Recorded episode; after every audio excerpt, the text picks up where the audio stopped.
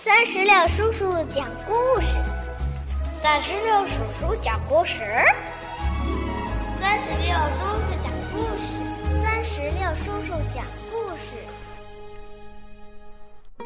嗨，宝贝儿，你好吗？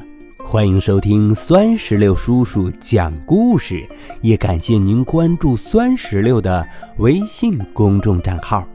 今天呀。酸石榴叔叔要给宝贝们带来的是一个红色抗日的小故事。那这个故事啊，发生在我们的河北白洋淀。故事的名字叫做《小兵张嘎》。接下来，我们一起来收听《小兵张嘎》的第一集。在冀中平原的白洋淀边上，有个小村庄。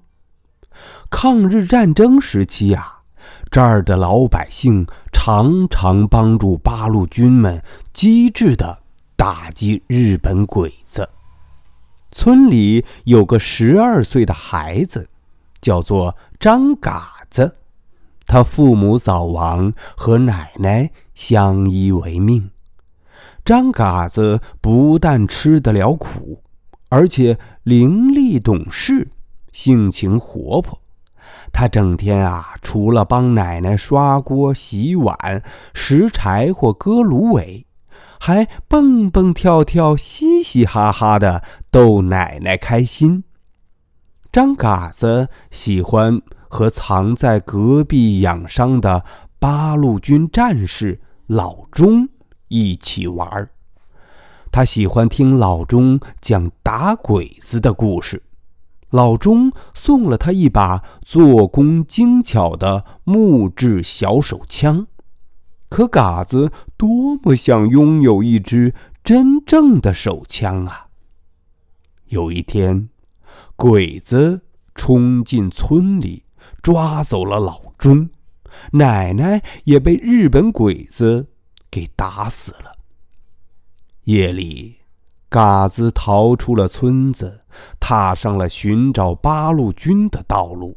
他想给奶奶报仇，并要救出老钟叔。后来，嘎子找到区武工队，他成为了一名小侦查员。这天呀，鬼子突然又进了村儿。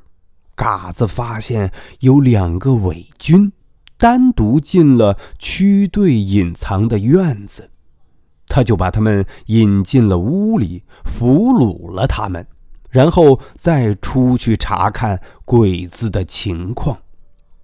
嘎子推开门，只见两条黄色的影子正在院子里晃，再一看，可不是两个日本鬼子吗？前面那个挎着一把大洋刀，背个图囊，还是个官儿呢。嘎子一惊，失声叫道：“哎呀，两个鬼！”子字还没出口，他急忙改口，高叫道：“ 奶奶，有两个太君进院了，快预备饭呐！”只听屋里微微的一阵响，传来区队长装出奶奶的声音：“嗯，嘎子，好好的把太君往屋里边请。”那两个鬼子不待请，已经大踏步的闯了过来，嘴里还洋腔怪调的说着：“小黑，你的鸡蛋地。”哪里有的？嘎子闪开身子说：“哎，你家里有，里边请吧。”他给这两个日本鬼子让了路。这时候，他发现那个军官的腰里呀，挎着个皮盒子，一支手枪把翘在了外边。一霎间呐。他那馋虫似的小舌头一连在嘴角上舔了好几下，两个鬼子一面咕噜着，一面咔咔的上了台阶，跨进屋去。嘎子靠向门，也操着日本鬼子腔说：“太君，西屋里干净，那里谢谢的干活。”一个鬼子见西屋里的门帘垂着，他就挺起了三把式，去挑西屋的帘子。帘子一起，只听咔嚓的一声，鬼子兵应声倒地。鬼子军官哇呀一叫，回头就跑。说时迟，那时快，嘎子见他要跑，急忙咣当的一声把门一关。鬼子军官身子才窜出半截，便夹住了后腿，一个嘴啃地，栽在了台阶上。啊！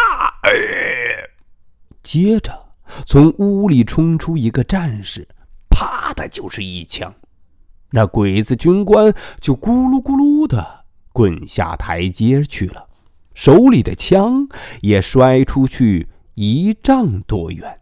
就连老鹰抓小鸡也没有这么快呀！小嘎子飞身扑过去，一下子就把王八盒子抢在手里了。他的心是怎样的沸腾啊！什么过年放炮，什么赶会逛灯，怎么比得上他此刻的快乐呢？宝贝儿，到这里。抗日故事《小兵张嘎》的第一集就讲完了。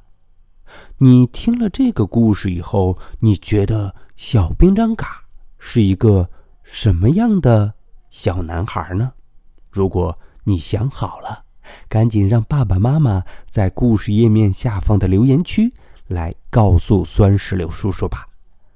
好了，我们今天的故事就到这儿。让我们共同期待小兵张嘎的下一集，拜拜！